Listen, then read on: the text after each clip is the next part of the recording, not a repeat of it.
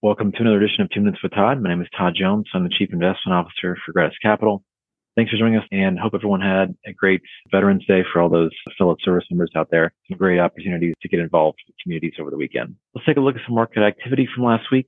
Still settling into this what I'm calling a transition period for Q4, where you've got lots of things moving in different directions. And you can see on that price performance chart from last week that things were kind of exhibiting that similar behavior where you had S&P large cap companies up 1.4% on the week, whereas you had pretty much everything else in a bit of a sell off mode. So net bond market was down 24 basis points. 10 year now is up to 4.67%, bottoming at four and a half more recently. International stocks were down 80 basis points. Commodities have entered a bit of a sell off period now, a number of weeks in a row, down 2.6% for the week, and small companies down 3%, which is a significantly wide divergence from the S&P at plus 1.4.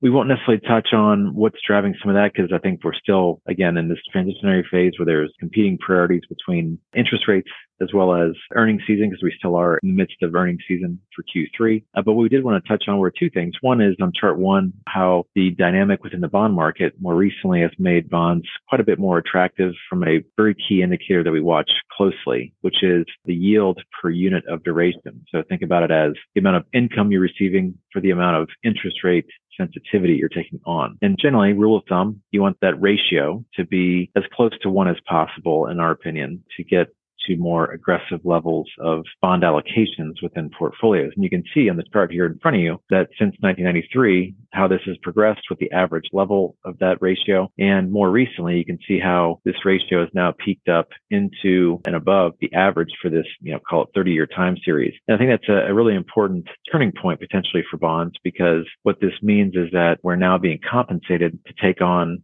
or at least relatively well compensated versus prior periods, take on interest rate sensitivity and by way of uh, the income we're receiving. And so what does this mean for us at a portfolio level? Well, actively we are discussing and have had discussions of extending our duration a little bit in our bond portfolio, meaning taking on longer duration bonds. So that's likely something that will come through here in the next few weeks or so. And it just means that bonds potentially have the ability now to act as a better portfolio hedge than they have in either of the prior two years. So in 21 and 22, you experienced negative returns in the bond index. Now we still have a negative return on the bond index so far this year, but that could be shifting if we start to get closer to this recessionary condition. The second part I wanted to touch on, and this is a conversation we've been having with some clients more recently, is what's going on with Bitcoin and digital assets more broadly. And you can see here a one year chart of Bitcoin going from call it 16,000 at its low to when FTX decided to go into bankruptcy to where we are now, which is at 37,000 roughly. And going from basically January to where we were in September, I think had everything to do with the fact that now FTX's bankruptcy is behind us and the industry now can start looking forward to what future use cases would be and how this is going to integrate into the financial world. But more recently, from call it mid September to where we are now, a lot of the optimism is being driven by the fact that there are a number of pending ETF applications from the largest asset providers. So BlackRock and Fidelity, most notably. And the SEC has indicated they will have an announcement on these approvals or pending approval decisions within the next few weeks. So that is in part driving up demand because a lot of people are thinking that the SEC is going to make an approval application for all these applications potentially. Thanks for joining us today. We look forward to speaking to you again sometime soon in the near future. Have a great day. All price references and market forecasts correspond to the date of this recording. The information contained does not constitute research or recommendation from Gratus Capital to the listener.